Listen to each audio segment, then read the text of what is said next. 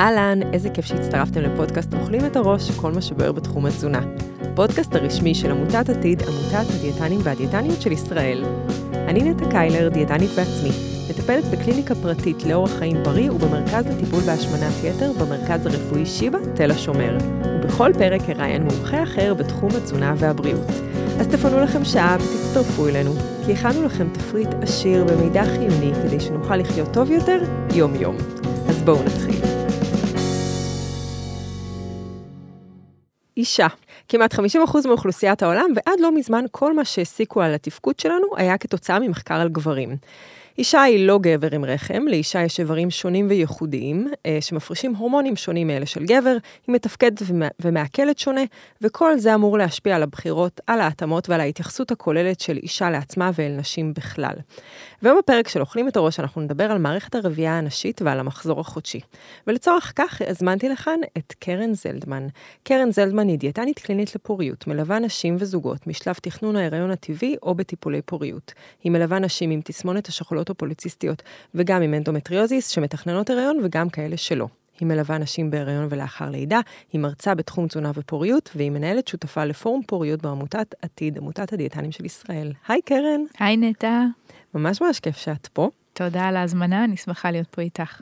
במקור אני אספר שדיברנו אה, עוד לפני המלחמה, והתאריך נכון. המקורי שקבענו היה שבועיים אל תוך המלחמה, ו- ודחינו, אה, ואולי טוב שכך, כי רמת הלחץ שקיימת במדינה עכשיו שיבשה ללא מעט נשים את המחזור החודשי, שזה הנושא שלנו היום, ואני חושבת שזאת הזדמנות טובה להתייחס לזה, נכון. וקצת לתת אה, אולי אה, אה, תשובות ומזור ל, ל, לתחושות ולחששות של, אה, של הרבה נשים. Mm-hmm. אה, אבל יותר מהכל אני חושבת שרציתי שנקליט את הפרק הזה, כי ידע זה כוח, ושיתוף זה כוח, ונרמול זה כוח, ומה שאנחנו עוברות במהלך החודש צריך להיות משהו שנוח לדבר עליו. מסכימה. אה, ולא אה, פרסומת של אה, אה, נוזל כחול אה, על, אה, על הפד, אה, כי זה לא מה שזה. Mm-hmm. ו- וכדאי שנלמד גם לדבר עליו וגם להתנהל בהתאם. ומבחינתי המטרה בפרק הזה זה ללמד אישה להיות בצוות עם הגוף שלה אה, ו- ו- ולהיות בשיתוף פעולה ולא ללכת נגד ולא להתנגד, כי ככה אה, שנינו פועלים טוב יותר, גם אני וגם הגוף שלי. אה, ובדיוק הקלטתי פרק על... הסיבות הפיזיולוגיות שיכולות לגרום לשיבושים באכילה. אחרי, אחרי כל מה שקרה במלחמה, המון אנשים אמרו שיש להם אכילה רגשית וזה, ואז אמרתי, רגע, אולי זה לא אכילה רגשית, אולי זה כל מיני דברים נוספים שאנחנו לא שמים mm-hmm. לב אליהם, שיוצרים איזשהו גלגל שלג, ו... אני בהחלט חושבת שלשינויים ההורמונליים שקורים לאישה במהלך החודש, יש השפעה על איך שאנחנו מתפקדות ועל הרגלי האכילה, ו... והייתי רוצה שנשפוך על זה קצת אור ו... וניתן שמות לתחושות. בטח. אז, אה, אז אנחנו נדבר על כל זה היום, אבל לפני זה אני אשמח קצת uh, לשמוע על הדרך שלך ואיך הגעת להתעסק בתחום הזה. אה, בסדר גמור, שוב תודה שהזמנת ואני שמחה להיות פה איתך. אז אני אתחיל בלמה התחלתי להיות, למה החלטתי להיות דיאטנית, וזה מתחיל עוד בילדות. אז כילדה אני זוכרת ששני הספרים האהובים עליי היה אחד ספרון כולסטרול של מכבי, עם איורים כאלה נורא נורא יפים ומגניבים. בגיל שלוש לפני שינה. זה היה מין אלון כזה שחולק אני משערת, וזה פשוט הקסים אותי. אה, והספר השני היה הקרח של בריטניקה לנוער, של אה, גוף האדם, והיה שם מין שקפים כאלה עם כל השכבות של הגוף, בין אם זה כלי דם, עצמות, אה, שרירים. אה, שם התאהבתי בגוף האדם. כמובן עוד לא ידעתי מה זה להיות דיאטנית. אה, כשבגרתי, אה, אז בעצם הבנתי איזו השפעה משמעותית יש לנו על הבריאות שלנו באמצעות תזונה, ושם בעצם הייתה החלטה ללכת וללמוד תזונה קלינית. אז בעצם ההחלטה שלי להיות דיאטנית פוריות, או הבחירה נגיד, ובריאות האישה, הייתה רק אחרי סיום הלימודים, אי שם לפני 14 שנה. עברתי, התחלתי את המסע שלי להורות, אה, וזה הוביל אותי ללמוד ולהעמיק אה, בתחום המרתק של תזונה לשיפור הפוריות. אה, בתחילה מהמקום האישי שלי, בו שילבתי גם לימודים של NLP, של אימון, ובהמשך זה מה שהפך להיות הנתיב המקצועי שלי, מתוך רצון לעזור לנשים ולזוגות אחרים שמנסים להרות, בין אם באופן טבעי ובעזרת טיפולים. ומתוך הבנה, בעיקר, וזאת הסיבה שאני עושה את מה שאני עושה, זה שיש לנו באמת השפעה על התהליך, וזה מה שאני רוצה לחזק אצל כל, אצל כל אישה. עד היום ליוויתי מאות נשים בתהליכי פוריות, כולל נשים עם אנדומטריוזיס, תסמונת השחלות הפוליציסטיות, גם לאיזון תסמינים ולאיזון הורמונלי, וגם כאלה באמת שמנסות להרות וגם כאלה שלא. אני בעלת קליניקה פרטית ברעננה ואונליין, בעלת בלוג עשיר ומקיף בנושא של תזונה ופוריות, ומזמינה את כל מי שככה שומעת אותנו להירשם ולקבל ממני עדכונים בנושא. ממליצה מאוד. תודה רבה. הוא כתוב בצורה כל כך מזמינה, ממש... תודה, זה כיף לקבל פידבקים חיוביים על האתר. ונשים לינק, נשים לינק uh, לאתר. Uh, אז תודה ששיתפת, uh, זה, זה מעניין לשמוע כל פעם איך דיאטנים uh, מתגלגלים לתחום, ו- ואני באמת חושבת שיש לנו כוח אדיר ומקצוע מדהים, נכון. uh, שמאפשר באמת לשלב את הגוף, את הנפש ואת המדע, והכל ביחד, uh, לכדי תוצאות אמיתיות שיכולות באמת גם לעזור להגיע להיריון אה, ולנרמול המחזור. אה, ואני רוצה שניכנס קצת אה, לתוך העניינים ונתחיל אה, להסביר. ו- וכמו שאמרתי, גוף האדם אה, זו מערכת מופלאה, והיא עובדת באופן מסונכרן, ולכל דבר יש סיבה אבולוציונית, והכל כל כך מעניין, וזה זה, זה באמת מפעים. וכשמסתכלים על גוף האישה ומבינים שהיא יכולה ליצור חיים, זה בכלל זה פלא. מדהים. כן, ו... וחשוב להגיד שגבר זה לא אישה עם רחם, לאישה יש איברים ייחודיים ש... שבעצם הופכים אותנו לנשים, והייתי רוצה שנבין מה זה. ואת יודעת, יש אה, ביטוי שאומרים אה, בדברי חז"ל, אה, בכל רמ"ח איבריו, שבעצם מתאר אדם ש... כולו מושקע במשהו, ורמ"ח בגימטריה זה 248, וזה mm-hmm. מספר האיברים בגוף האדם הגברי. Mm-hmm. לאישה יש איברים אקסטרה, סך הכל 252, ולכן מעתה אמרי בכל uh, רנב איבריי. uh, ואני רוצה שננסה להבין בעצם מה זה האיברים אקסטרה האלה ש- שאין לגבר, ו- והייתי רוצה שנבין קצת ממה מורכבת מערכת הרבייה הנשית, בכלליות המחזור החודשי. אז בעצם אם אנחנו מסתכלות על גוף האישה, אז אנחנו מתחילות מהווגינה, אנחנו עולות לכיוון הנרתיק וצוואר הרחם, uh, שהם משמשים בעיקר כצינור מעבר, זה מתחבר אה, לרחם, שזה איבר שרירי וחלול, שהמטרה שלו זה להכיל את העובר המתפתח. Uh, ובעצם בכל מחזור חודשי uh, הרירית של הרחם היא זאת שבעצם אנחנו מנשירות אותה uh, החוצה וזה הדימום הוויסטי. זה מתחבר לחצוצרות, שזה בעצם צינור שיקלוט את הביצית שמגיעה מהשחלה, ואז אנחנו מגיעות אל השחלה, ששם קורית רוב הדרמה, אבל לא רק, ואת בטח תסבירי על זה. ואני רוצה להגיד שהגוף בעיקרו עובד על, על מחזורים, הוא צופה דברים שהולכים לקרות, כמו למשל אור וחושך, ולפי זה אנחנו, יש את המחזור היממתי, שאנחנו הולכים לישון, ושיש לנו את שעות הערות. ולאישה יש את המחזור החודשי. נכון. את יכולה להסביר לנו על זה בטח. קצת? בטח.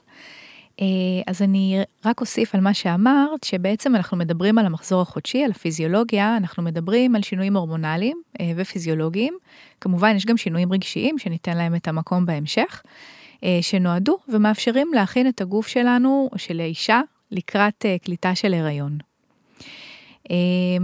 רגע נעשה סדר בקצת מושגי יסוד שיש נטייה לבלבל ביניהם, והמושגים האלה זה וסת ומחזור.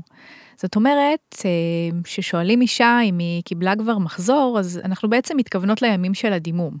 והימים של הדימום נקראים וסת. זה השלב הראשון, שכמובן נעמיק בו תכף את ההסבר, והמחזור למעשה מוגדר מהיום הראשון לווסת, לדימום, עד הפעם הבאה ש, שאותה אישה אה, מקבלת את הווסת הבאה שלה. זאת הגדרה של מחזור.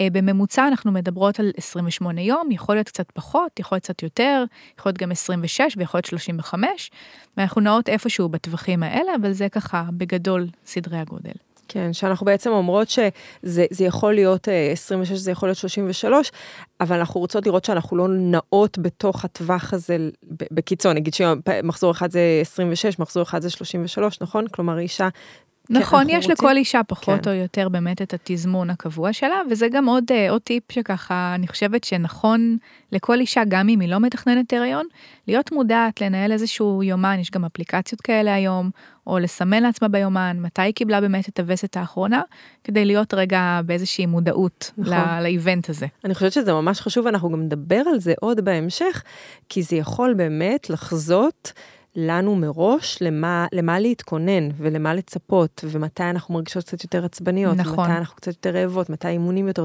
נדבר על כל זה. לפעמים לצאת הסבר לדברים בדיוק. שקורים לנו, נכון. אז אה, נדבר אה, על ארבעת אה, שלבי המחזור החודשי, שכאמור, באמת השלב הראשון מתחיל בווסת, זה בעצם דימום, בדיוק כמו שאמרת, למעשה הרירית אה, נושרת באופן טבעי, כאשר לא נקלט עובר ברחם.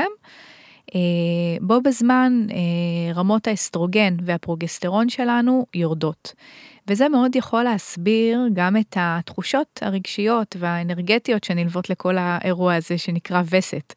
אה, אנחנו מרגישות, זה קצת בהכללה, כן? אבל זה די, די באמת אופייני לרוב הנשים. יותר עייפות, ירידה באנרגיה, וזה באמת זמן ככל שניתן, לא תמיד זה מתאפשר, אבל ככה, לנסות לנוח ולמלא מאגרים. אסטרוגן הוא, הוא מנצח, הוא עושה תחושה טובה ויכולות, ו, והוא מעלה חשק מיני, והוא עושה באמת כל כך הרבה דברים טובים, ואז פתאום בבת אחת פעם בחודש הוא צונח לנו. יש נפילה הורמונלית. כן, נכון. זה משמעותי. וזה מאוד מורגש. Uh, השלב הבא, זה בעצם השלב הפוליקולרי, הוא למעשה מתחיל עוד בשלב הקודם. בלוטת יותרת המוח משחררת הורמון שנקרא FSH. המשמעות של FSH זה Follicular Stimulating Hormone, והתפקיד שלו, כמו שמו, זה לגרות את השחלה לייצר זקיקים. כתוצאה מזה גם חל עיבוי של רירית הרחם, ששוב, אני מזכירה, המטרה היא של, ה, של הרחם, זה באמת להכין את הגוף, את הרחם לקליטת הריון, ואז מתחילה גם, מתחילות לעלות רמות האסטרוגן וגם הפרוגסטרון. מבחינה אנרגטית אנחנו מרגישות קצת יותר טוב, מצב רוח שלנו מתחיל להשתפר, יש תחושות יותר נעימות, פחות חשקים אה, למזונות. אה, עד השלב הבא, שזה הביוץ, הביוץ הוא בעצם אפשר להגיד אה, סוג של השיא ההורמונלי, אה, הגדרה, ש... הגדרה שלי, לא, כן. אה, לא מחייבת, אבל אני כן אגיד, אה, אני דווקא אתחיל רגע מאיך אנחנו מרגישות שם. אז אנחנו מרגישות מאוד מאוד טוב. אה, חשק מיני בעלייה, וזה ככה מדגים כמה הטבע הוא חכם בצורה בלתי רגילה. ברמה היותר פיזיולוגית, מה שקורה זה שמשתחררת ביצית מתוך הזקיק. אה, יש עלייה ברמות האסטרוגן שגורמות לשחרור ההורמון GNRH בהיפותלמוס במוח. הוא כמובן המנצח על כל התזמורת המורכבת הזאתי, המוח שלנו. ואז יהיה שחרור בעצם של הורמונים FSH ו-LH, זה הורמונים שהם נקראים אה, הורמונים גונדוטרופינים. הם אה, משתחררים. משתחררים מבלוטת יותרת המוח, אה, והם מהווים את הטריגר לביוץ. בשלב הבא, בעצם השלב הלוטאלי, יש לנו, נותר לנו הזקיק שממנו יצאה הביצית. עכשיו הוא עובר איזשהו שינוי מבני והוא נקרא הגופיף הצהוב, כאשר באמת התפקיד שלו אה, זה לתמוך בהיריון אם מתרחש כזה, ולהפריש פרוגסטרון. אה, הוא תומך בהיריון על ידי זה שהוא תומך בזה שרירית הרחם לא תתפרק. אה, במידה ולא ישתרש עובר, שוב, צניחה ברמות הפרוגסטרון, ואז שוב וסת, אנחנו חוזרות במחזוריות שלנו לשלב הראשון. המצב רוח האופייני פה הוא שוב בירידה. אה, לקראת הווסת שמגיעה, אה, מאופיין גם בחשק למתוק יותר ותיאבון מוגבר, אנחנו כמובן נקדיש לזה את תשומת הלב בהמשך. כן, אז בעצם אם אנחנו מסתכלות על זה, אז יש חלק ראשון שזה הדימום, חלק השני אה, שזה הפולקולרי, שאנחנו, שהגוף מתכונן אה, לכדי הריון. הוא מגייס את הזקיקים בעצם כן. בשאיפה שיהיה, שיהיה פה הריון באמת, כן. נכון? אמ, ואז יש את, ה, את השלב של הביוץ, ואז את השלב הלוטלי, שהגוף אומר, אוקיי, אין פה הריון, בואו נתחיל את כל הדבר הזה מחדש. כן, הלוטלי הוא שלב אה, די ממושך, זאת אומרת שהוא מאחרי הביוץ עד הווסת הבאה. שלב די ארוך במחזור החודשי. אה, ואז הוא בעצם מנסה לתמוך ולהבין אם נוצר פה הריון, להבין, כן, אני אומרת, כן. הוא כן? אה, אבל מבחינה הורמונלית, כן, יש פה תמיכה, יש פה עלייה ברמות פרוגסטרון, כדי שאם באמת נוצר עובר, לעזור לו להשתרש ולהיקלט ברחם לכדי הריון. כן, אז בעצם מה שאנחנו, מה שאנחנו רואות זה שבשלב הפוליקולרי יש באמת את האסטרוגן הגבוה יותר, הפרוגסטרון עוד לא בשיא שלו, ובאמת, כמו שאמרתי, אסטרוגן זה, זה המנצח המוצלח פה, אנחנו מרגישות מאוד טוב מבחינת האימונים, האימונים מרגישים יותר קלים בשלב הזה. מעניין, יכול להיות שמבחינה אבולוציונית אנחנו mm-hmm. יותר פעילות, אנחנו רוצות להשיג את, את הגבר מסתדר, הזה. מסתדר, מאוד כן. מסתדר.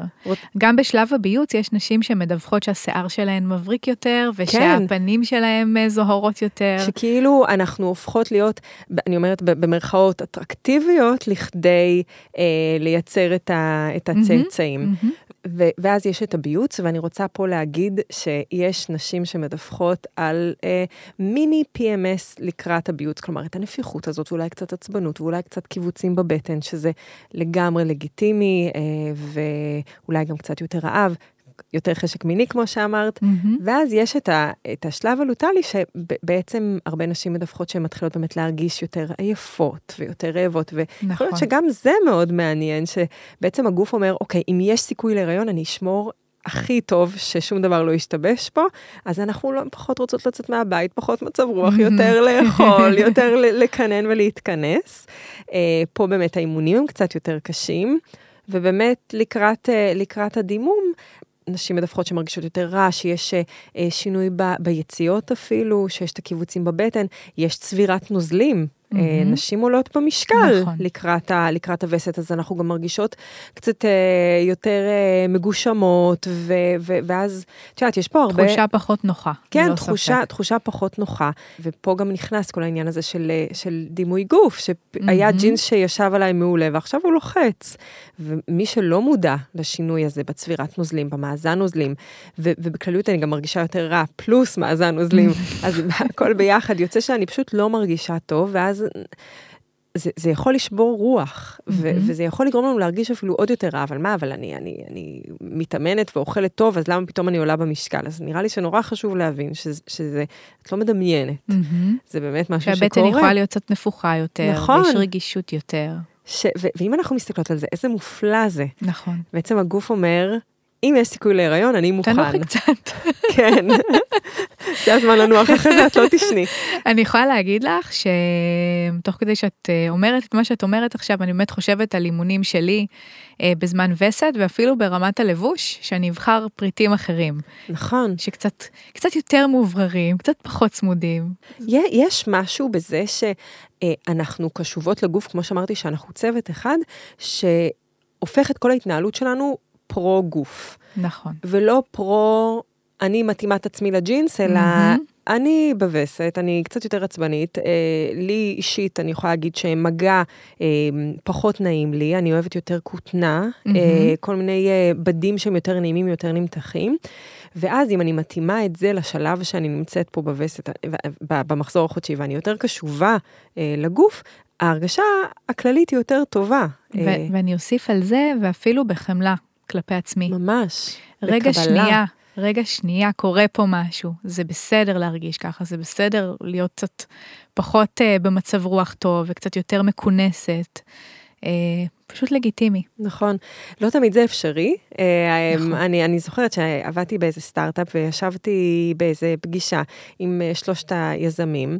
שלושה יזמים ואני, ואני מסתכלת עליהם, אני אומרת, וואי, אין להם שמץ של מושג שהבטן שלי כואבת ממש עכשיו, ו- ואין להם מושג בעצם מה, מה עובר עליי. הם לא עוברים את הדברים האלה, ועדיין מצופה ממני להתנהג כמו שזה, כמו, כמו שאני, כמו שאני אמורה, סליחה. כמו שאת תמיד. בדיוק. אני, אני אמורה להתנהג ב, ב, ב, בשוטף, וקורה משהו פעם בחודש, ש, ש, שנשים uh, עוברות איזה משהו, ו, ו, ואנחנו לא, לא כדאי להתעלם מזה, mm-hmm. עד כמה שאפשר. נכון. וחשוב לי מאוד ש, שלא נאשים את עצמנו, או כוח רצון, או כל הדברים האלה, אלא נדע אה, לנהל את זה. לקבל את זה, את זה טוב, לנהל ולקבל את זה כן. טוב. ואני רוצה גם להגיד שאני חושבת שבגיל ההתבגרות של אה, ילדות ונערות, אז בעצם הגוף משתנה. והאגן מקבל צורה קצת שונה, ויש uh, הצטברות שומן קצת, uh, ו- והחזה מתחיל להתפתח, ושינויים כאלה הם גם ככה, הרי לא כולם מתפתחים בדיוק באותו שלב. נכון. כל ילד, uh, ילדה מתפתחת uh, בצורה קצת אחרת, וזה כל כך מביך, וזה כל כך, וביחד עם זה יש את הסערה ההורמונלית, נכון. ואז פתאום הן כבר לא רוצות לצאת לעשות ספורט. וואי, את יודעת נטע? זה מחזיר אותי לחודשים הראשונים שקיבלתי וסת, והייתי מחשבת כילדה כמה ימים אני לא אלך אה, בשנה לבית הספר, כי קיבלתי וסת. וואי. פשוט ככה. וההורים שלך היו מודעים לזה? אה, נראה לי שזה היה יותר אה, כזה תחושות כן. שלי עם עצמי, כן. כי זה, זה כל כך מבלבל, אה, ואז גם ככה יש את הסערה ההורמונלית של גדילה, ו... ואז... וגיל ההתבגרות שהוא בדיוק. סוער כולו. הוא סוער כולו, כן. ואז בעצם יש ילדה שאולי, או נערה, שאם היא תקבל את התשומת לב הנכון, אולי יכולה להתמודד עם זה קצת יותר טוב. מהמם. שנגיד להם, זה בסדר שיש ימים שיותר קשה כן. לכם, ו- ואולי שיעורי ספורט בימים האלה הם באמת קצת יותר קשים, וזה בסדר. תעשי אותם בקצב שלך. אבל כל העניין הזה שאומרים לך, תתנהגי בדיוק אותו דבר כל החודש, שמצופה. מצופה ממך להתנהג אותו דבר כל החודש, זה גורם להגיד, אוקיי, אז אני פשוט אמנע. כי, כי הם לא מקבלים אותי כמו מהמם, שאני. מהמם. ואני חושבת שזה דבר אולי שהוא... הביצועים שלי גם פחות טובים עכשיו. כן, ממש ככה. ו- ואם יש משהו אחד שהייתי רוצה ש- שמי שמאזין יצא מהפרק הזה, מי שמאזינה, זה שאני והגוף שלי זה צוות, והוא Mm. חייב לעבוד ביחד, ושאם יש לך נערה מתבגרת, ואת רואה שיש זמנים אולי בחודש שהיא פתאום לא יוצאת מהחדר, זה בסדר. מהמם. ואולי לקבל ולדבר על זה, לפתח על זה שיח. נכון. בעיניי זה אפילו מתחיל בילדות. אה, להבין מה זה הדברים האלה שנמצאים אצל, אצל אימא בשירותים. הכנה מתחילה באמת משלב מאוד מאוד מוקדם. אז uh, לגמרי, אני חושבת שהמודעות מתחילה להיות, לעלות לקראת זה, את יודעת, יש עכשיו פרסומות שהן באמת מראות uh. את דם הדם, אדום. בדיוק. כן, נכון, נכון, אה, ולא איזה נוזל שמשות כחול. כן, אוקיי, אה, אז אחרי שהבנו את המחזור החודשי אה, של הגוף הנשי המופלא שלנו, אה, אני רוצה להגיד שזה בכלל לא מובן מאליו, שכל התזמורת המורכבת הזאת שנקראת מחזור חודשי, עובדת כמו שצריך. יש פה באמת סינכרון מאוד מאוד עדין. אה, אז עכשיו נדבר קצת על מה קורה שיש שיבושים במחזור החודשי, למשל אי סדירות במחזור החודשי. כן, ואני חושבת שעכשיו זה רלוונטי מתמיד. אני חושבת שלא מספיק מדברים על זה גם כמה אה, בקלות המחזור החודשי יכול אה, להשתבש. אה, ואני חושבת שעכשיו בזמן אה, מלחמה, המון נשים דיווחו, לא כולן כמובן, אבל מהמם. המון דש- נשים דיווחו, או שהוא התקצר, או שהדימום נהיה יותר חזק, או שהוא הוא מאחר.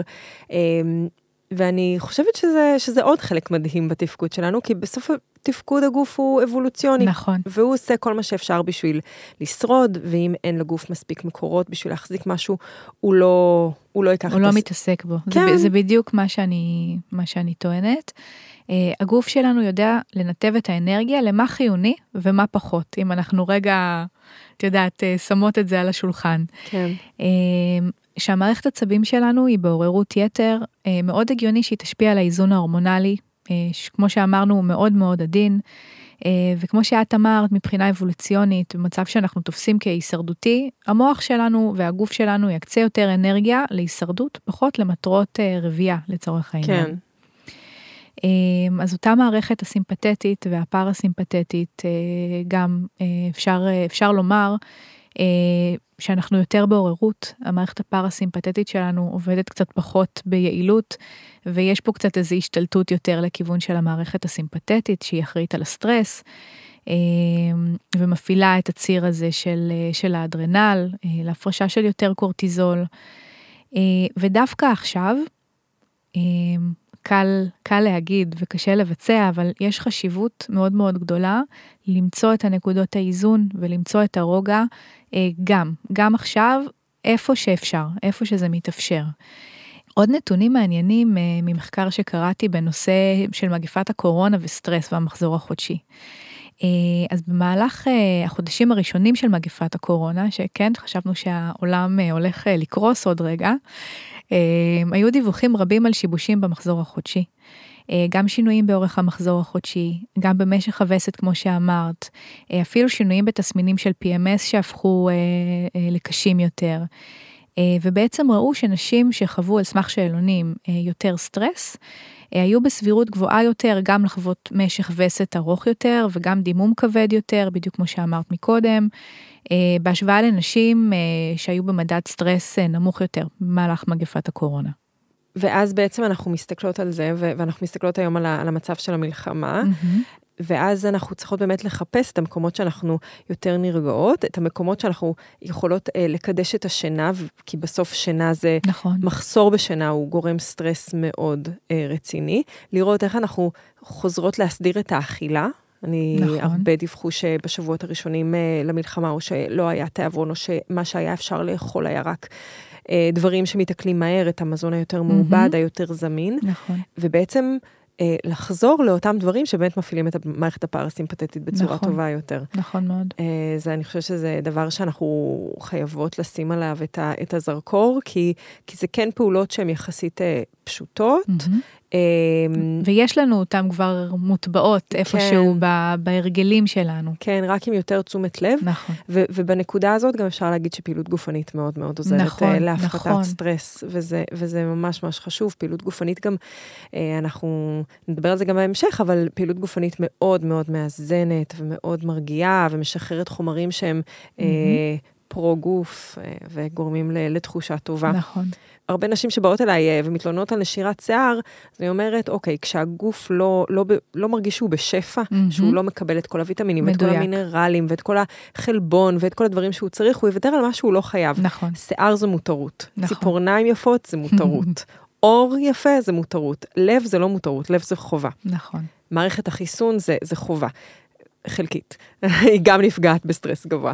אה, אז כל הדברים האלה ייפגעו, אז צריך, אה, צריך ממש לשים לב לזה. עכשיו, אם אנחנו מסתכלות על המחזור החודשי, אז אחד הדברים שיכולים אה, לשבש אותו זה בעיות ביוץ. אה, אז את יכולה קצת לפרט על מה יכול לגרום לבעיות ביוץ? בטח, שאלה מעולה. אה, בעצם מחזור חודשי סדיר הוא רכיב ליבה בפוריות שלנו. אה, אי סדירות במחזור החודשי יכולה להצביע על בעיות ביוץ, ומכאן גם אה, ירידה בסיכויים להרות. אה, אפשר להגיד שהגורם הנפוץ ביותר לבעיות בפוריות האישה אה, זה בעיות ביוץ. 25% מבעיות פוריות בנשים הם על רקע של בעיות ביוץ. אה, יש כל מיני גורמים נפוצים לבעיות ביוץ. אה, אחד יכול להיות גורם הורמונלי של חוסר איזון הורמונלי, זה דוגמת סטרס אגב, זה בדיוק זה. אה, PCOS, תסמונת השחלות הפוליציסטיות, היא עוד דוגמה ואני קצת אדבר על זה בהמשך. אה, וגם אני אתן תשומת לב מיוחדת לשני, לש- לשני גורמים נוספים, אה, שגם יכולים אה, לגרום לבעיות ביוץ, אה, שזה מצבים של תת משקל מצד אחד, ומצד שני מצב של השמנה. אז אנחנו יכולות להתחיל משחלות פוליציסטיות? בטח. אז אני אדבר, אני רק אדגיש, מדובר על תסמונת השחלות הפוליציסטיות, שבעצם התסמונת זה מצב של הפרעה הורמונלית, שמאופיינת בעודף של הורמונים זכריים ועמידות לאינסולין. אה, זה קצת נשמע קצת מסורבל, נכון? אה, וזה באמת הרבה פעמים לא פשוט, וגם לא פשוט כל כך לאבחון. Uh, בגדול אני אגיד שיש תסמינים אופייניים, שאם שתיים מתוך שלושת התסמינים האלה קורים, אז הרופא יאבחן את אותה אישה או נערה כסובלת מתסמונת שחלות פוליציסטיות, בתקווה שהיא לא סובלת כמובן. אז מרכיב ליבה פה זה אי סדירות במחזור החודשי, זה בדיוק התופעה הזאת שדיברנו עליה מקודם. אה, זה כאמור יגרום גם להפרעות של אה, ביוץ, לפעמים מדובר באמת בתקופות אה, ארוכות שאותה אישה או נערה לא מקבלת וסת, וזה דבר שבהחלט אה, חשוב להתייחס אליו גם מבחינה רפואית, ללכת אה, לרופא רופאת נשים אה, ולקבל אה, כמובן ייעוץ מותאם. כן, לפעמים לא מדברות על זה, כי זה כזה, איזה כיף שאין לי את הדימום יש הזה. לי פעם חופש בח- מזה. בדיוק. אבל, אבל חשוב פה להגיד שתקינות של מחזור חודשי זה, זה סמן לבריאות. נכון, ובדיוק ההשאלה הזאת שדיברנו עליה של רירית הרחם, יש לה משמעות מאוד מאוד גדולה. אה, בעצם ברגע שאישה אה, או נערה לא מקבלת במשך תקופה מאוד ארוכה של זמן וסתות, אה, יכולה להיות פרוליפרציה של התאים ברירית הרחם, וזה יכול להוות גורם סיכון כן. לסרטן, חשוב. וכמובן חשוב להתייחס לזה. עוד תסמין נפוץ, זה ייצור עודף של הורמונים זכריים, שזה גם עלול לבוא לידי ביטוי בסיור יתר למשל. אה, ועוד תסמין זה שהשחלות בעצם עלולות להיות גדולות יותר ולהכיל יותר זקיקים. בעצם מה זה הזקיקים האלה? זה נקרא אפילו שרשרת פנינים בכל מיני מונחים. אה, זה בעצם אה, זקיקים שלא הגיעו לכדי ביוץ, ואז הם נשארים על השחלה. וזה מראה אופייני שאפשר לראות. יחד עם זאת, יש מצבים שבהם אה, לאישה יכול רופא או רופאה להגיד שיש אה, מבנה שחלה אה, ציסטי, ולא מדובר בתסמונת השחלות הפוליציסטיות. אז אה, גם ככה הבחנה שהרבה כן. פעמים נשים אה, קצת מבולבלות בתוכה או נערות. אז רגע, יש לי תסמונת השחלות הפוליציסטיות, אין לי, אז התסמונת באמת מדוברת על, על, אה, על שני תסמינים מתוך השלושה האלה. הבנתי, ו- ו- ושחלות פוליסיסטיות זה משהו שיכול להיות גם בלי התסמונת. כלומר, יהיה לי אולי אה, ציסטות בתוך מבנה השחלה. ציסטי בשחלה. בדיוק, כן, אבל, אבל, אבל זה, זה לא יש- התסמונת. אבל אני, אני אה, אבייץ כרגיל, ואני יכול לא... להיות שלא תהיה שום בעיה. כן, אוקיי. כן, בהחלט, כן. אה, קצת אני אתעכב על עמידות לאינסולין, כי זה מאוד רלוונטי לכל הנושא מאוד. התזונתי. אה, אז אה, אני בטוחה שבפרקים הקודמים שלך גם היו הרבה התייחסויות לנושא הזה של סכרת, אה, ולהשפעה של אינסולין על הכנסת אה, גלוקוז, סוכר, לתוך התאים שלנו. אבל מה שעוד מאוד נתון מאוד מאוד מעניין, זה שאינסולין יכול להשפיע גם על התאים בשחלה, לשחרור גבוה יותר של אנדרוגנים, שזה הורמי מין, הורמוני מין זכריים.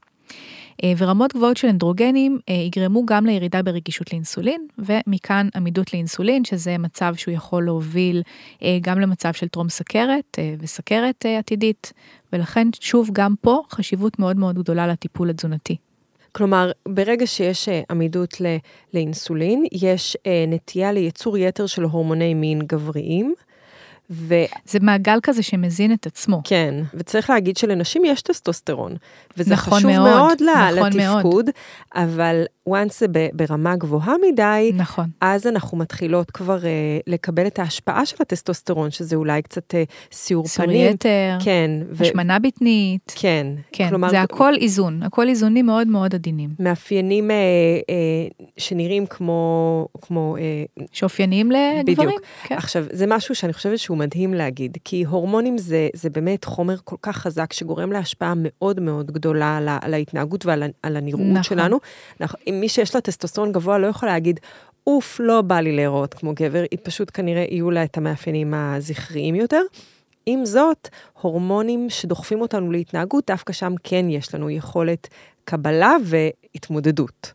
אנחנו לא ניכנס להמלצות הספציפיות לשחלות פוליציסטיות, אבל אפשר להגיד שפעילות גופנית אה, היא אה, רכיב מפתח בהתמודדות, נכון? כי אם נכון אנחנו מאוד. מדברות על עמידות לאינסולין, הדבר הכי חשוב לעמידות לאינסולין זה לעשות פעילות גופנית. נכון, נכון, פעילות גופנית ותזונה כמובן כן, מותאמת. שזה הקו הטיפולי הראשון לתסמונת. ומה לגבי אה, מה שאמרת, תת משקל וגם במצב של השמנה? נכון מאוד. אז uh, אני בוחרת להתחיל מתת משקל, כי הרבה פעמים השמנה מקבלת את אור הזרקורים uh, הגדול, כאשר לתת משקל יש לו השפעה uh, לא פחות בעייתית על המחזור החודשי uh, בהשוואה להשמנה. Uh, שניונת על הגדרה של מה זה תת משקל, אז אנחנו בגדול מגדירים את זה על פי מדד BMI. Uh, BMI נמוך מ-18.5 נחשב לתת משקל, משקל תקין 18.5 עד uh, 25, עודף משקל 25 עד 30, 30 ומעלה השמנה. איך מחשבים את זה או לרשום בגוגל פשוט מחשבון BMI ואתם מזינות את הנתונים ויש לכן את המספר שלכן. Uh, ולמה כל ההקדמה הזאת? אז בעצם קצת נתונים ממחקרים. Uh, בנשים עם BMI נמוך מ-19, כשהגדרתי קודם את תת משקל כ-BMI שנמוך מ-18 וחצי, משך הזמן עד להשגת הריון יכול להימשך פי 4 בהשוואה לנשים בהגדרה של משקל תקין. Uh, עוד נתון שמתכתב באמת עם אותו דבר, זה שב-BMI נמוך מ-20 יש נטייה יותר להפרעות ביוץ בהשוואה לנשים ב-BMI במשקל תקין, ששוב, אני מזכירה, BMI 20 הוא נופל במשקל התקין, כן. גם BMI 19 וחצי נופל במשקל תקין, ועדיין אנחנו רואים שם יותר הפרעות ביוץ. וזו שאלה, שאלה מעניינת לגבי BMI וכמה אנחנו רוצות, אה, אה, מדברים עכשיו הרבה על זה שאולי BMI זה לא המדד. אה, מסכימה, מסכימה שזה לא המדד.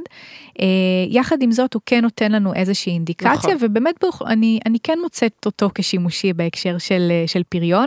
יחד עם זאת אני כן אגיד שזה אף פעם לא רק about משקל, נכון, זה אף פעם לא. אף פעם. זה תמיד אה, להבין גם את המגמה של האישה, איפה היא נמצאת, מה המשקל הרגיל שלה. כן, האם אה, היה שינוי האם הייתה גדול? איזה דיאטה קריטית, אה, משמעותית, אה, פתאום אה, פעילות גופנית הרבה יותר מאומצת, להבין רגע מה קורה שם, כמובן גם מבחינת הרכב גוף. אה, עוד מאפיין אה, בולט מבחינה הורמונלית בנשים אה, בתת משקל, זה שיש עיכוב של הפרשת GNRH, אותו הרמון שדיברתי עליו בהתחלה, שמופרש מהמוח, והוא זה שאחראי על הפרשת הגונדוטרופינים, ה-LH, ה-FSH. כתוצאה מזה בעצם שרשרת אירועים שאמורה לקרות בצורה מאוד מסוימת, משתנה. יש עיכוב ביצירת הזקיק וגם ביצירת הורמוני המין. כל אלה בעצם יגרמו להפרעות במחזור החודשי, וזה נגרם בשל צריכת אנרגיה שהיא נמוכה. יכולות להיות בעיות ביוץ, שיבושים במחזור החודשי, כולל גם הפסקה, מה שנקרא מנוריה, על וסת או ליגה מנוריה, מיעוט של וסתות, מחזור חודשי שמתאפיין במחזור מאוד מאוד ארוך, אפילו של מעל 35 ימים. שני מצבים ככה נפוצים, זה אחד באמת הפרעות אכילה, אה, וגם נשים ספורטאיות שצורכות מעט מדי קלוריות ביחס למה שהן מוציאות, לא בצורה מודעת לפעמים, אבל כן. זה, זה בהחלט קורה. בעצם האימון גם מכריח אה, יצור של הורמונים מסוימים, אדרנלין וכל מיני, יכול להיות שזה בא על חשבון הורמוני המין הנשיים? אה, אני חושבת שכן. חושבת שזה בהחלט כן. השפעה, השפעה אפשרית. הרי יש לנו איזשהו, כל ההורמונים הם מבסיס של כולסטרול, נכון, ואז הכל מנויד נכון. למקום כזה של ביצועים. ועוד בהקשר הזה, גם אחוז השומן הוא משהו שהוא, שהוא מאוד רלוונטי פה. נכון. כי אם אישה, יש כל מיני טווחים שמדוברים במחקרים, אבל אה, אנחנו מדברים על 17 אה, אחוז שומן ומתחתיו, כנקודה שסביר להניח שתהיה פה איזושהי הפרעה במחזור. יש מחקרים שמדברים על מעל גם. כן, אנחנו בעצם, גם כדאי להגיד שאסטרוגן שמופרש מהשחלות הוא גם מופרש מרקמת השומן. נכון, אני אדבר על זה כבר. ובאמת, נכון. ברגע שאין לנו רקמת שומן, אז אולי אין לנו הפרשת אה, נכון, אסטרוגן נכון. מספקת. נכון, אז אני כבר אדבר גם על זה, אז באמת זה ככה הרמת לי לנושא הבא שלנו, שזה השמנה. אה, אז בעצם רקמת השומן שלנו, אה, כמו שציינת אה, באיזשהו שלב מקודם, היא רקמה אנדוקרינית, היא רקמה שיש לה השפעה על המערכת ההורמונלית. כן, היא פעילה. היא, היא לא פעילה. רק מאגר, נכון, היא פעילה. נכון, נכון, בדיוק. היא לא רק מאגר. ועודף שומן, בדגש על שומן בטני, הוא בעצם גורם מאוד נפוץ להפרעות ביוץ. בסדר? אני אגיד פה שגם לפיזור של השומן בגוף יש השפעה. אה, מבחינה הורמונלית. נשים שיש להן יותר השמנה אה, בטנית לעומת השמנה אגנית, יהיה להן יותר הפרעות ביוץ, ומשך הזמן להשגת הריון יכול להיות אה, ארוך יותר בשל כך. כן, המבנה גוף האגני, הטוסיק הנשי, שכל העוצמה שלו, זה בעצם אה, פוריות. נכון. ואני נכון. רוצה שכל הנשים שמקשיבות לנו יסתכלו על הטוסיק ויגידו, זה טוסיק פורה, ולהעריך את הגוף באמת. לגמרי. אה, עוד נגיד על אינסולין, שהוא גם משרה דיכוי על הורמוני מין, אה, הוא מפחית אה, הפרשה של גונדוטרופינים, אותם הורמונים שדיברתי עליהם מקודם, ה-LH וה-FSH, בגלל עלייה בייצור אסטרוגן, כתוצאה באמת מהמרה שקורית בתוך רקמת השומן. בנוסף, יש לנו גם עלייה בדיפוקינים, שזה קבוצת הורמונים שמופרשים על ידי תאי שומן. זאתי יכולה בעצם לעכב באופן ישיר את התפקוד של השחלה. כן, ואפשר גם להגיד ש, שהשמנה אצל מישהי שלא עושה ספורט ושלא אוכלת אה, נכון, יכול להביא גם לעמידות לאינסולין מלכתחילה, ואז דבר מוביל לדבר. וישה סייקל שכזה. כן, ואז באמת הטיפול הראשוני יהיה התנהגותי אה, תזונתי אצל הדיאטן והדיאטנית. נכון. אוקיי. אז מהם ההמלצות התזונתיות למניעת בעיות ביוט? שזה באיזושהי דרך להגיד מהם ההמלצות התזונתיות למחזור חודשי תקין. אה, נכון, אני בערך. אגיד, נכון, נכון, הדברים הם בסופו של דבר מתחברים, כי, כן. כי לשם זה מוביל למחזור החודשי התקין בסופו של דבר. אה, אז ההמלצות האלה שאני הולכת לדבר עליהן מבוססות על מחקרים אה, רבים, ביניהם המחקר הגדול, מחקר האחיות, שזה מחקר עוקבה פרוספקטיבי שעקב אחרי כ-17 וחצי אלף נשים בגילי הפוריות, 25 עד 42, ומצאו שדבקות בדיאטה שנקראת דיאטת הפוריות, שאני כבר אפרט מה ההרכב שלה, הייתה קשורה בירידה של כ-69% בסיכון לבעיות אי פריון על רקע בעיות ביוץ. אה, אז מסקנת המחקר הייתה שרוב מקרי אי פריון על רקע בעיות ביוץ יכולים להימנע על ידי שינוי תזונה ואורח חיים. אז עכשיו אני אמנה מה בעצם הדיאטה הזאת היא דיאטת הפוריות אה, שיכולה לסייע להפחית בצורה משמעותית בעיות ביוץ, מה זה אומר, מה, מה צריך לעשות. אז אחד זה באמת לצרוך חומצות שומן חד בלתי רוויות. חומצות שומן חד בלתי רוויות, למשל אבוקדו, למשל שמן זית, למשל טחינה, הם שמנים שהם נחשבים לחומצות שומן חד בלתי רוויות והם מומלצים יותר בהקשר של מניעת בעיות ביוץ. אה, עוד נתון מעניין הוא העדפה של צריכת חלבון מהצומח על פני חלבון מהחי. עכשיו, אין פה המלצה אה, להפוך אה, לצמחונית או לטבעונית בהכרח, כן? אבל כן ראו במחקר שתוספת של מנת חלבון מהחי ליום הייתה קשורה במחקר אה, לעלייה בסיכון לאי פריון על רקע בעיות ביוץ ב-32 אחוז, שזה מאוד מאוד משמעותי. אמ, דוגמאות אה, בשפע, קטניות, כן, על כל הסוגים שלהם, מאוד מאוד מומלצות אה, כמקור חלבון אה, מהצומח, טופו עוד דוגמה מצוינת.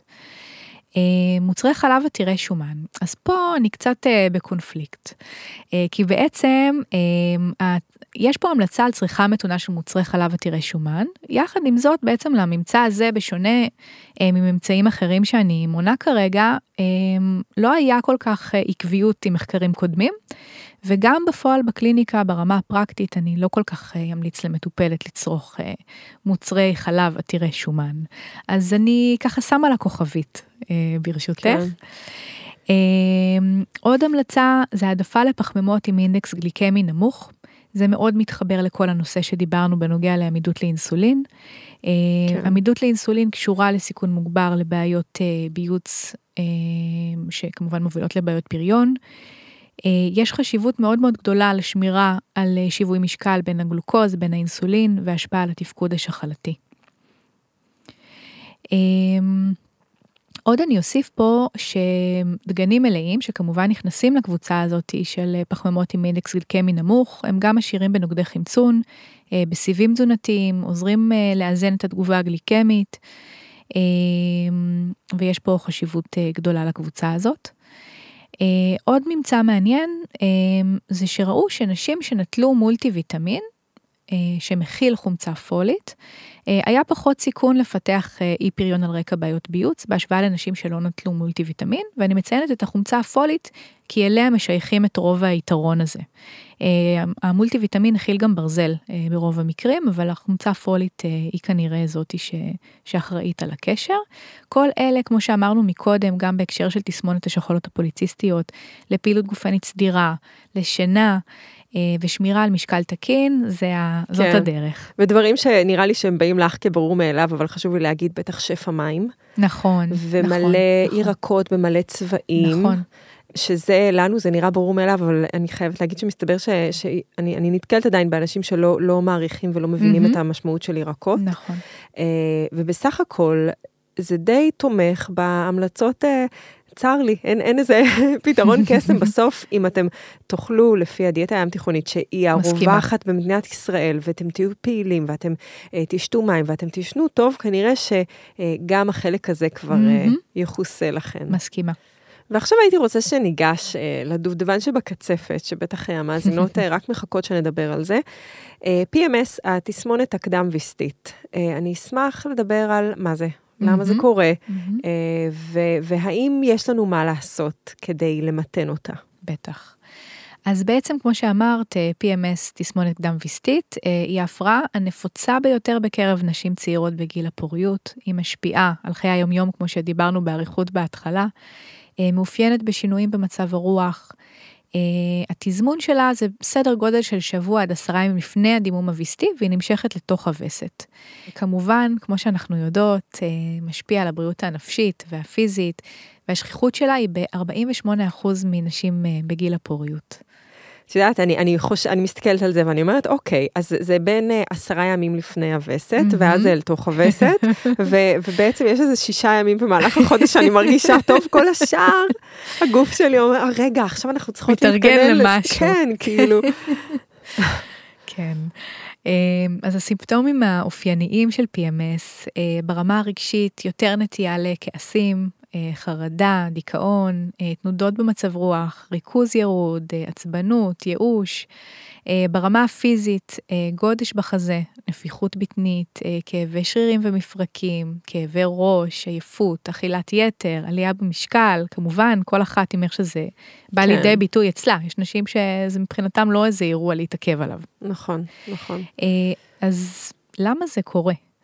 אה, אז כמו שאמרת אה, בהתחלה, וזה מתחבר לזה, הסיבה לא לגמרי ברורה, זה לא נחקר מספיק. למרות שאנחנו אה, חצי מאוכלוסיית העולם, ואנחנו, ומחצית, כמחצית מאיתנו מדווחות על, ה, על התופעות הלא נעימות האלה.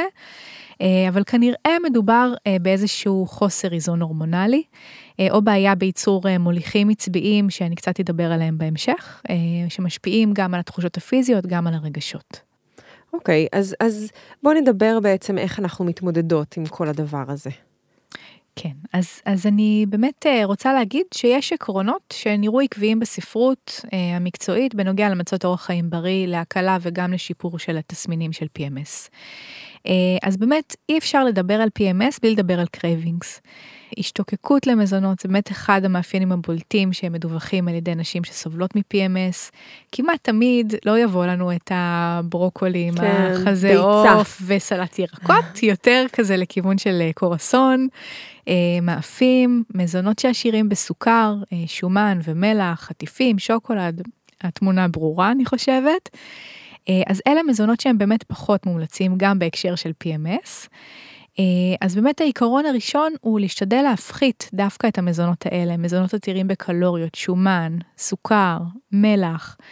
אה, גם הם בעלי צפיפות קלורית גבוהה, זאת אומרת שהם מכילים הרבה קלוריות ומעט כן. מרכיבים מזינים. אה, פחות אני אמליץ לכיוון של בשר אדום עתיר שומן או בשרים מעובדים. יותר העדפה לכיוון של צריכת פירות, ירקות, אה, גם עשירים בנוגדי חמצון. אה, אז בעצם גם סיבים תזונתיים, גם פיתוכימיקלים, שזה אותם מרכיבים שאנחנו נהנים מהם, מהצבעים שלהם בתזונה, שמכילה הרבה פירות וירקות, כחלק מתזונה ים תיכונית בריאה, גם מפחיתה היערות וחומרה של PMS. כן, אני רוצה לדבר קצת על, ה, על החלק ההתנהגותי ב cravings, שבעצם כואב לי, ואוכל אה, הוא משכך כאב. מנחם. כן, הוא גורם להרגשה יותר טובה. אנחנו יודעות בעצם שהשינוי באסטרוגן גם קשור איכשהו לשינוי ברמות הסרוטונין אה, במוח, ואז בעצם אנחנו רוצות אה, הרגשה יותר טובה, אז, אז אוכל הוא בהחלט משכך כאב. אנחנו מרגישות לא בנוח, אוכל גורם להרגיש יותר בנוח, זה דבר שהוא מאוד מאוד בטוח. אה, אנחנו פחות יוצאות מהבית בגלל הכאב, פחות בא לנו לעשות דברים, יותר זמן עם אוכל נגיש, mm-hmm. יותר צורך להתנחם. Uh, ואני דווקא רוצה להגיד בהקשר של craving, שקודם כל נורא נורא חשוב לאכול מסודר במהלך היום. נכון. לא להגיע למצב רעב, כי גם חוסר נוחות, גם craving ואני גם רעבה, אז בכלל אני, ההתנהגות שלי תהיה uh, הרבה פחות נשלטת. אז מאוד לאכול מסודר, לאכול ארוחות מלאות שיש בהן חלבון וירקות, ובאמת את הפחמימות המורכבות שמתעכלות קצת יותר לאט, נכון. שלא גורמות לעלייה של רמת הסוכר נכון. בדם וירידה מהירה של רמת הסוכר בדם. Uh, ו- ועוד דבר שאני רוצה להגיד זה שכמו שאמרתי מקודם, שאם יהיה לי רמות גבוהות של טסטוסטרון, אני לא יכולה להגיד פשוט, אוף, לא רוצה שיהיה לי אה, מאפיינים זכריים, אז דווקא בהתנהגות אני כן יכולה לצפות את זה. אוקיי, לקראת המחזור mm-hmm. יש לי craving mm-hmm. ואני נהיה קצת יותר עצבנית, אה, אני אנהל את זה קצת יותר טוב. אני, אני אולי אה, ב- ביום הזה אני, אני אתרגל מראש. לא אקבל החלטות ביום הזה. כן, אני אנסה לא לקבל, אני אקבל פטור מהתנהלות, אבל, אבל אה, לארגן לארגן דברים קצת יותר מראש. אולי באמת נכון. להכין כן מתכונים שהם כן קצת יותר מנחמים, והם כן אה, טעימים, והם כן, אה, כמו תמיד, כן? אבל, אבל אולי אפילו טיפה יותר, אה, כדי להקל על היום הזה. אה, אבל בעיקר לזכור שמבחינה התנהגותית, יש לי כן יכולת להתערב. נכון. וחשק, עד כמה שאולי לפעמים קשה להתנגד לו, זה, זה עדיין לא גזירת גורל חד משמעית, וכן יש את האפשרות בחירה, כלומר, בין לאכול אה, חסה mm-hmm. לבין לאכול אה, חבילת נכון, שוקולד, נכון. יש המון שלבים נכון. בין לבין ש, שאפשר לעשות את הבחירות נכון. שהן נכונות, של אוכל שהוא טעים, שהוא כיף. אה, אבל שהוא לא אה, ממש ממש לא מזין אה, ולא תורם לי כלום, ורק עוד יגרום לי להרגיש רע עוד יותר אחרי זה. נכון, וגם לחזק את המקום של באמת היערכות מראש פה, זה כן. מאוד משמעותי בתקופת הזמן הזאת. מאוד, מאוד, מאוד. ואני רוצה גם uh, להגיד פה שפעילות גופנית, uh, גם פה אני אחזור על זה, שהיא מאוד מאוד חשובה להקלה על PMS ועל כאבי נכון. מחזור. כמו שאמרנו, פעילות גופנית היא משחררת אנדרופינים שהם משככי כאב, והיא משחררת מיוקינים, שזה מולקולות תקווה שאנחנו מדברים עליהם הרבה בפודקאסטים, והן מאזנות את uh, רמות הלחץ, והן מרפות את השרירים, ואפילו הזעה יכול לאזן את, את מאזן הנוזלים בגוף, ואולי להוריד את תחושת הנפיחות. ובאמת מאוד מומלץ לכאבים של הקיבוצי רחם לעשות פעילות גופנית, כי זה mm-hmm. באמת עוזר להרפייה ולשיכוך הכאב. בדיוק כך. אז באמת, אה, אם אנחנו מדברים על עקרונות נוספים של תזונה ואורח חיים שיכולים לעזור לאזן סימפטומים של PMS, אז זה באמת פעילות גופנית סדירה. אה, הקפדה על צריכת פחמימות מורכבות, מתוך זה שהן מכילות אה, טריפטופן, שזה חומצה אמינית שמהווה חומר מוצא לסרוטונין, ש... שחסר לנו קצת בזמן הזה. שזה באמת אה, אותו חומר שפועל במערכת. במערכת העצבים, משפיע על מצב הרוח שלנו. אה, לא לגמרי בשליטתנו כמובן, אבל איפה שאפשר הפחתת אירועים מעוררי סטרס. אה, ושמירה על הרגלי שינה בריאים גם כאן, בייחוד בתקופה שלפני הווסת. כן, שדווקא שם אולי הם אפילו עוד יותר מעורערים בגלל כל השינויים ההורמונליים והכאב. אה, אז לשמור על היגיינת שינה, בדיוק פרסמנו mm-hmm. פרק אה, על, על שינה, פרק 83, וגם פרק 5 עם סיוון אבות ברקן ועם אמיר וינוגרד, אז דיברנו על, על איך אה, לשמור על היגיינת mm-hmm. שינה. מחסור בשינה מעלה קורטיזול. בצד השני של שנת לילה טובה נמצאת גרסה טובה יותר של עצמי. בצד השני של mm-hmm. לילה בלי שינה, נמצאת גרסה אה, רגישה יותר, עצבנית יותר, תוסיפי את זה, זה אחד פלוס אחד, אה, את מקבלת במבצע תחושה גרועה במיוחד. נכון. אז, אה, אז אני חושבת ששינה זה אחד הגורמים הכי חשובים בכלליות, אבל ספציפית לזמן הזה. נכון, אה, ולאיזון כדי... הורמונלי בכלל. לגמרי. אז אה, זה מאוד חשוב. אז דיברנו בעצם על, אה, על אוכל, דיברנו על ההתנהגות, דיברנו על שינה, דיברנו על פעילות גופנית, והייתי רוצה שנדבר על אה, תוספים. בעצם איזה תוספים אנחנו יכולות לצרוך שיכולים אה, לעזור בתסמיני PMS, ואת יודעת, יש, היום מדברים על מלא דברים, והדודה והשכנה המליצה לי על אה, טיפות אה, כאלה וכאלה. נכון. מה, מה מוכח, נכון. מה, מה עוזר? אז אולי שנייה לפני זה אני אגיד שאם אנחנו מדברות על תוספים, יש פה חשיבות באמת להתאמה אישית על ידי דיאטנית קלינית. אה, זה באמת זה הבסיס. נכון. אה, אבל אה, באמת בנוגע לתוספי תזונה אה, ו-PMS, מדברים על כמה תוספים בולטים. שיכולים לסייע ולהפחית את התסמינים של ה-PMS. אז אחד מהם הוא סידן, שנראה כבאמת עוזר להפחית, להפחית תסמינים. אה, אם אנחנו מדברים על מזונות שהם עשירים בסידן ולאו דווקא רגע על תוספים, אז אה, טופו מועשר בסידן, אה, ברוקולי, שקדים, בטטה, מוצרי חלב, הם מקורות לגיטימיים. כן, גם בקטניות יש סידן, כלומר, נכון. יש, יש סידן, אנחנו מקשרים משום מה סידן למוצרים לבנים, אבל מהילדות, דווקא, כן. כן, ב, נכון. ב, דווקא בצומח הירוק יש הרבה סידן, בכל הקטניות, נכון. באגוזים, שקדים, כמו שאמרת, יש הרבה מקורות לסידן נכון, מהצומח. נכון. עוד מינרל אה, בהקשר הזה הוא מגנזיום, שאני חושבת שאולי הרבה אנשים אה, בטוחים שזה באמת המינרל שיכול לעזור. אה, אז באמת מגנזיום הוא מעורב אה, בפעילות של סרוטונין וחומרים נוספים שפעילים במערכת העצבים, יכולים להשפיע על PMS, גם משפיעים על התכווצות כלי דם. והממצאים באמת מצביעים על השפעה חיובית של נטילת מגנזיום בנשים שסובלות מ-PMS, כי באמת גם יכול לסייע בהפחתה של אגירת נוזלים וגם לשפר מצב רוח. אמ, קצת על מזונות עשירים במגנזיום, כי כאמור, אה, אני לא, אנחנו לא נמליץ פה באופן גורף על, על תוסף אה, לכל אישה. אמ, אה, אנחנו מדברים אמ, על, על תרד, על אגוזים, על טופו, על בשר הזה, תפוח אדמה עם הקליפה, גם חלב הוא מקור למגנזיום וצימוקים. כן, יש אותם גם בקטניות, אה, ויש, אה, כמו שאמרת, בגרעינים שקדים, יש בשוקולד מריר, יש אה, נכון, מגנזיום, נכון. אם כי הצריכה שלו לא, לא מאוד גבוהה. וצריך להגיד שפעם המקור שלנו למגנזיום היה מי השתייה, ועכשיו שחלק מהאוכלוסיות אה, בארץ שותות מים מותפלים, אז אולי באמת יש לנו אפילו מחסור במגנזיום. נכון ו- ואז אז כן צריך לשים לב ולהשאיר נכון. דווקא את התזונה.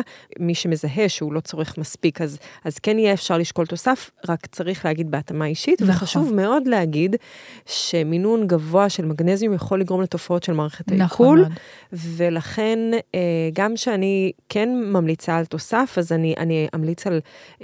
ממש אפילו שליש מה-DRI היומי mm-hmm. כתוצאה מהתוסף. כלומר, אני באמת צריך להיזהר עם זה. כן, וכמובן אנחנו נתחשב תמיד במה המטופלת שמולנו צורכת נכון, ביום-יום שלה. נכון.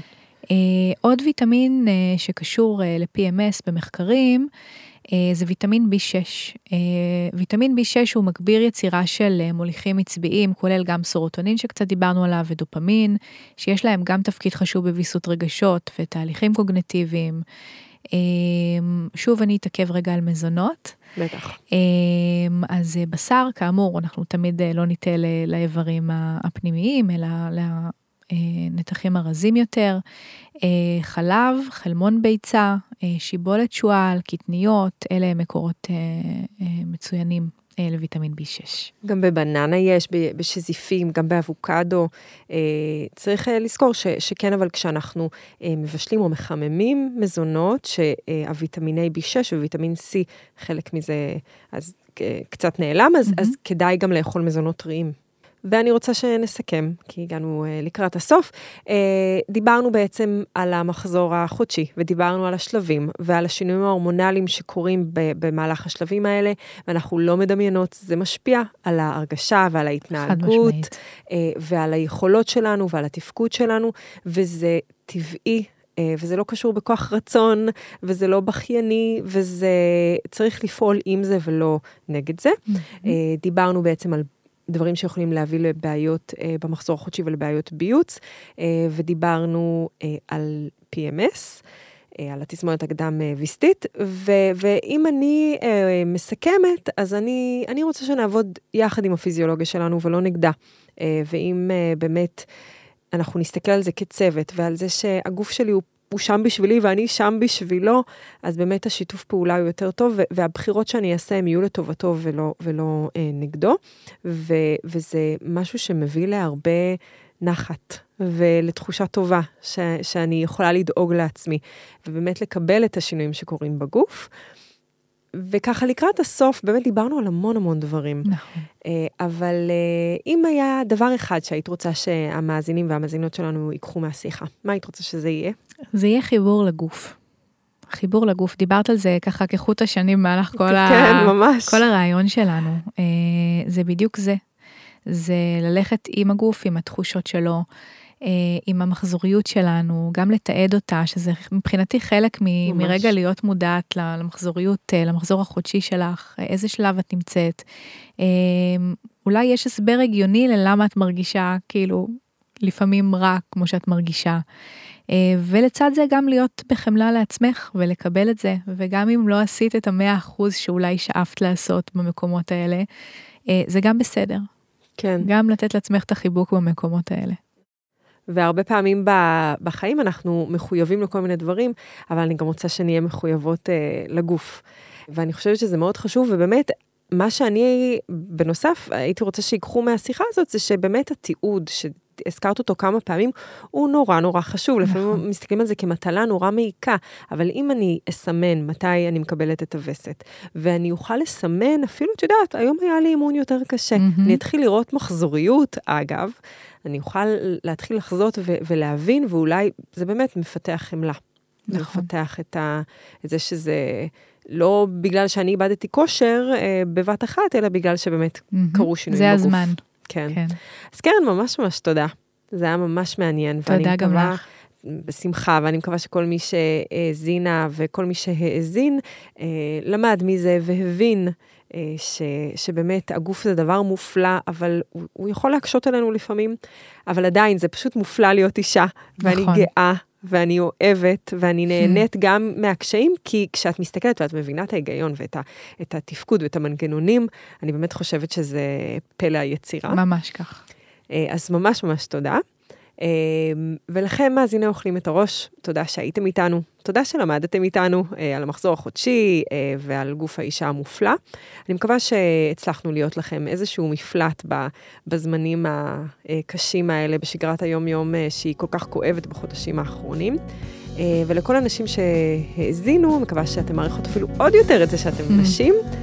תשתפו אותנו, תשלחו את הפרק לכל מי שצריך לקבל את המידע. אנחנו פה לענות על, על, על כל השאלות שעולות בשמחה רבה, ואנחנו נשתמע בפרק הבא. לרשימת דיאטנים מורשים משרד הבריאות, אנחנו ממליצים לחפש בגוגל דיאטנים בעלי תעודת מקצוע, וחשוב להגיד שהמידע בפודקאסט הוא כללי ואינו מחליף ייעוץ רפואי.